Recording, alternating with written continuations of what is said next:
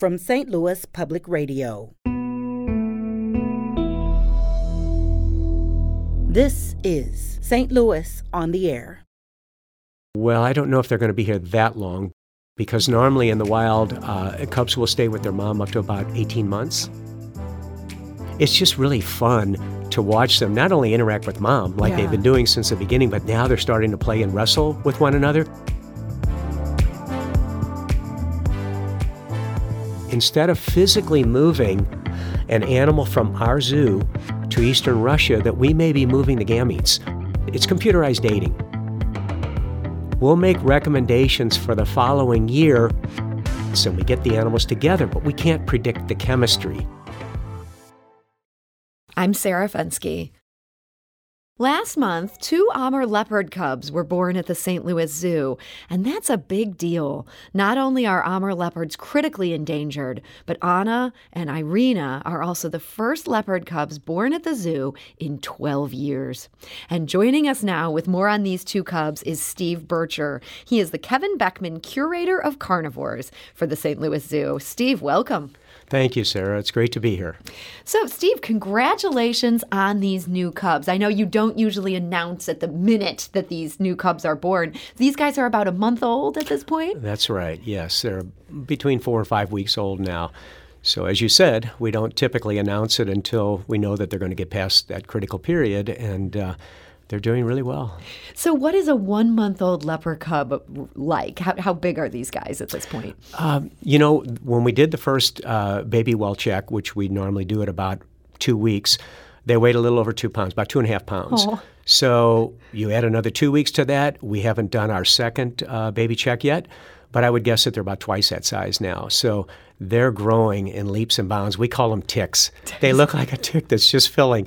Um, and now they've started climbing out of the box. I don't know if you saw the photos of them, but they start in a whelping box. And it's about 12 inches high. And uh, now both of them have learned how to climb out of the box. So mom picks them up, she puts them back in, back in the box. But Dot, Dorothy is her name. We That- call her Dot. mother, yeah. She's been an excellent mom and very attentive and constantly grooming the kids and uh, make sure that they're you know where they should be. Is that something that you were um, watching for carefully? You wanted to make sure that Dot was, her instincts were kicking in as, as you'd hope. That's right. Um, you know, she's a first-time mom, so we never really know what her behavior is going to be like. She was mother reared, and that's great. That helps. But we never really know for sure, and so we're prepared in case a mother there's some kind of an issue or something, and we have to intervene. So we make sure that we have milk replace. It's funny because now we've been talking about human baby formula and that.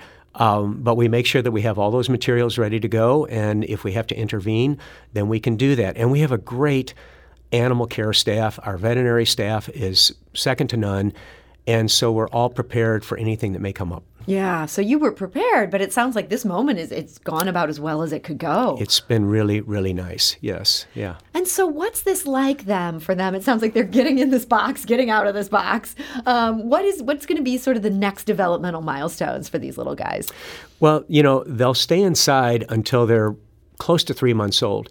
And the reason why we do that, that that's a really important age because they are then large enough to be able to handle navigate all the obstacles in the yard. And we have some really high areas in the Amur leopard yard. So at about that point, they'll be ready to go outside. But before then, everything in their enclosures on the inside, it's like a new experience, a new environment for them. So I mentioned that they're starting to climb out of the box. We'll give them access to multiple enclosures. It's just really fun to watch them not only interact with mom like Yeah. they've been doing since the beginning, but now they're starting to play and wrestle with one another. That's only going to increase as they get bigger and and grow stronger, and uh, then they're going to start chasing each other. Um, so it's just it's really fun to watch them grow and, and develop. Yeah, I bet you just have the coolest job at this point, getting to see all this. We're pretty lucky. Yeah, we are very lucky. Yeah. So you mentioned mom is there; she's taking such good care of them. Uh, she has a partner. This is Samson. Is, is he going to have access to these babies as well? How does that work for leopards? Normally not, because with most of the big cats, except for lions, as we know, that's the that's the social big cat. All the rest of the big cats and the bears, for instance, when they become adults, they live a solitary lifestyle. Hmm. So it's not normal for the father to help raise the offspring, for instance. And sometimes in the wild, if the father may come in contact with his young, he may not re- recognize him. Oh, and he can consider him competition for food or for a mate or something like that. So we normally do not have the male in the same area with mom and the kids. So he's still continuing to go outside. You know, he'll go out, he'll come in, he'll eat and do the normal routine, but uh, he won't help raise the offspring. Okay. So I understand Dot and Samson came together because of the Association of Zoos and Aquariums Amur Leopard Species Survival Plan. Can you tell us a bit about that? Yes, the spe- species survival plan, they were actually developed about 30 years ago, and we have now, uh, we call them SSPs, for about 550 species, subspecies. And what that basically is, is it's a structured breeding program. We don't just indiscriminately move an animal from St. Louis to San Diego to Chicago to New York. It's all based on pedigree information that we have, what we call mean kinship information, how closely related individuals are to one another. Mm-hmm. So the individuals that are least related, that are most distantly related, those are the individuals that we try to put together. So each year in an SSP, I happen to serve on the management committee for most of the big cat species, other carnivores or for other taxa. And we'll meet once a year and we do what's called a master plan meeting. So we look at all the individuals in the population, and then based on that information that I just told you, we'll make recommendations for the following year to move an animal from St. Louis to New York or wherever it is to put it's computerized dating Yeah. to put together the best. We don't just indiscriminately make these moves. We have a very small population, as you, you know. Uh, In the wild, there's fewer than 100, we believe, less, left in eastern Russia. There's maybe a few left in northeastern China, northern Korea, the Primori Forest area. It's a very small population. We have even fewer in our North American population. We have about 70 as our genetic base in North America. There are some over in Europe and Russia. So the population we, we estimate in our zoos worldwide is about 300. So it really shows what an important genetic reserve that is to help ensure again you know the survival for those animals in the wild because we don't we don't think that the population in the wild is probably a viable population. When you get the numbers that low, you have to worry about inbreeding, Yeah. a disease epidemic. Any of those factors could really make that population go extinct very fast. So that's why we need to have this genetic reserve in our zoos today. So this all falls on the zoo and it falls on this matchmaking program. It's In, in this case, this worked. Dot and Samson Yeah. had these twins. Have there been other matches where things look great in the, the computer database, but for whatever Oh. reason, it, it doesn't take? You're absolutely right. It looks great on paper. Yeah. And in theory. This but is, then just like with men Oh, and women in real life. You're isn't it? absolutely right. And, and that's interesting you ask that because you know, we go to all this trouble to try to put together and I'm not a geneticist by degree, but we do have a geneticist that helps us develop that master plan so that we're putting together the best pairs. We do all the logistics. We move the animal. It can be costly to move an animal across the country. We then do our introductions that can take several months and we get the animals together, but we can't predict the chemistry. Yeah. So that's the hard part. But one of the neat things that we have done at, at our zoo, in addition to our curatorial staff, we have a scientific, a diverse scientific staff at the hospital. We have four full-time veterinarians. We have a reproductive biologist. We have a pathologist, an epidemiologist, an endocrinologist, and we have all these cool people. And one of the things that we started looking at several years ago, we know that female with many of the female mammals that in the wild that they when they become into, when they come into estrus they will urinate or defecate more frequently. Males come upon those those spots. And that we're now learning that females may actually as males do the same thing that females may actually be uh, from the from the male's urine, they can detect certain proteins, and they can determine males that may more be more distantly related. And the reason why I'm telling you that is that we attempted uh, some experiments some years ago. We were looking at cheetahs, for instance, Yeah. and we were able to collect urine from a number of our male cheetahs because they will spray mark like all cats do in Yeah. certain areas. So we put these collection devices up, we collected some urine, and then we sent that to the other zoos that were part of this study. They then exposed the urine to unrelated females, okay? We knew what their pedigrees were.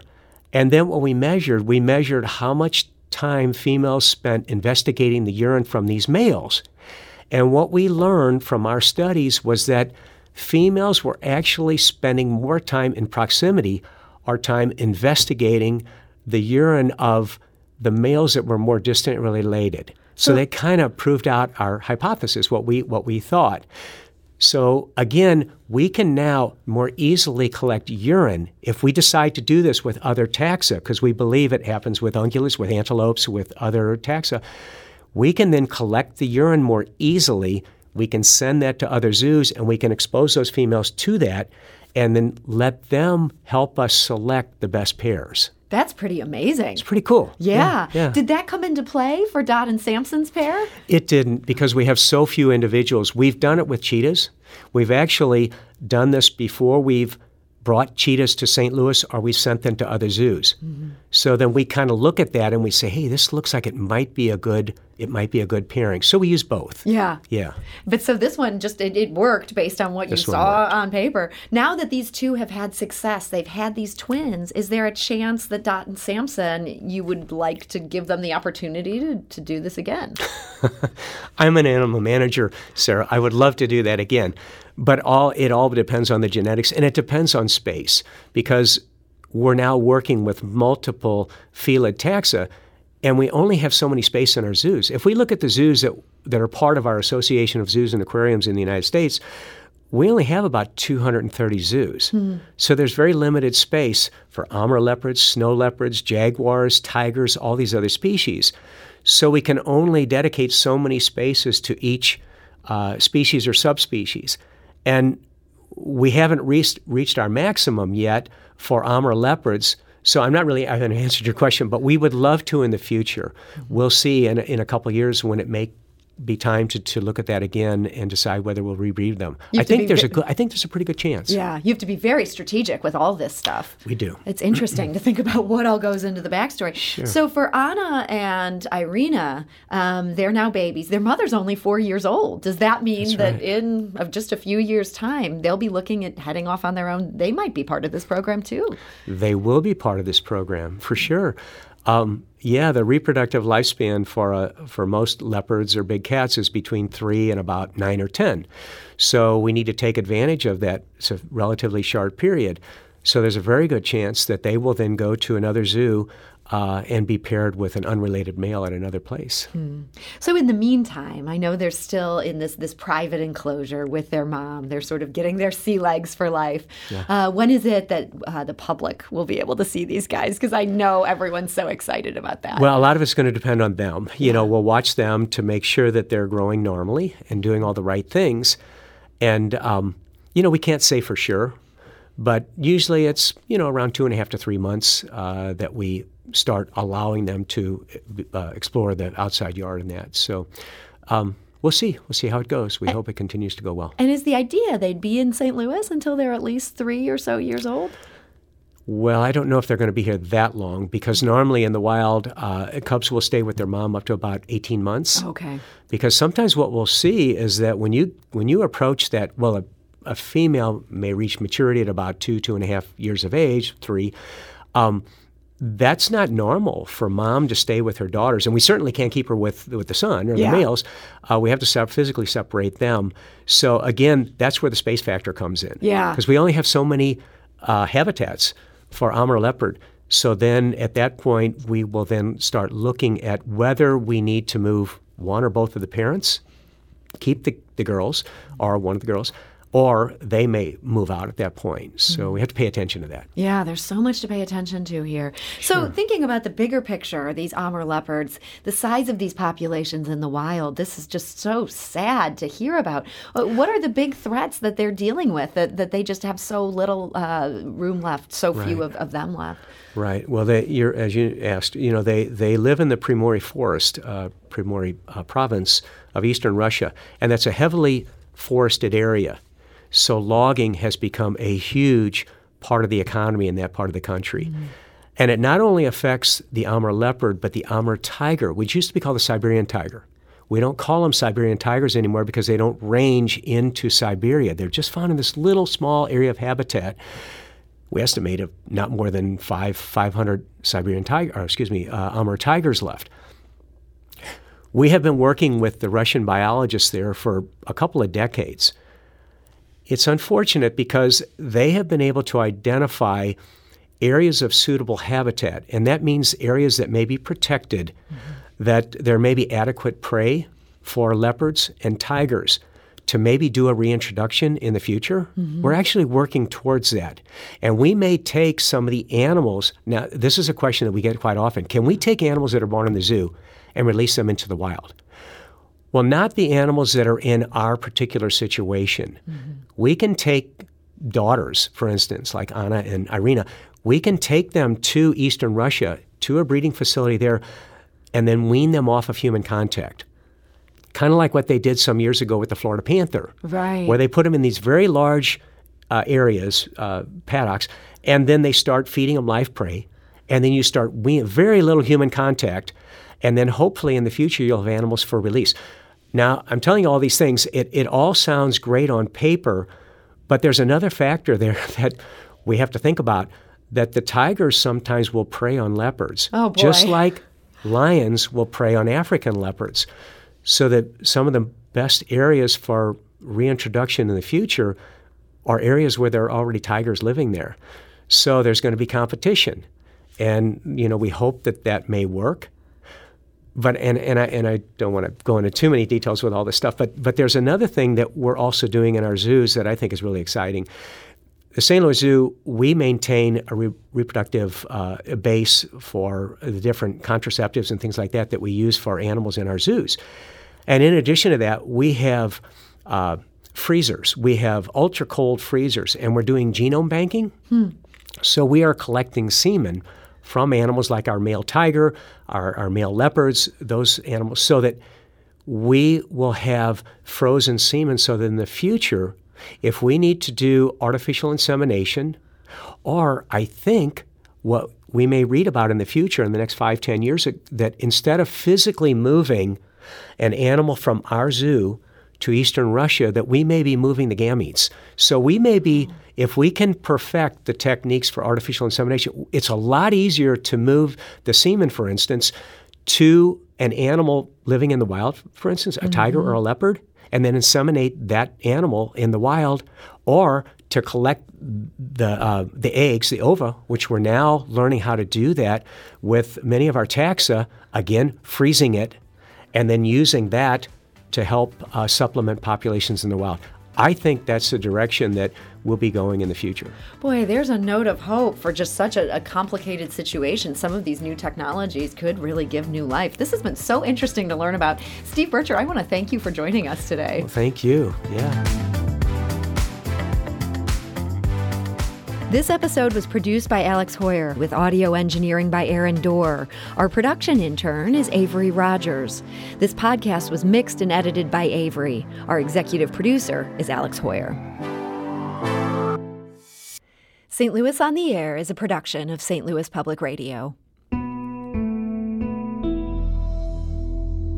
Understanding starts here. Do you find yourself regularly listening to episodes of St. Louis on the Air? Suggest us to a friend you think might enjoy our conversations.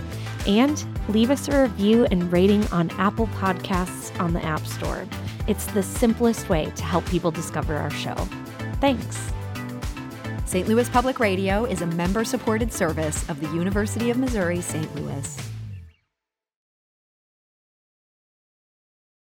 Support comes from the Missouri Forest Products Association.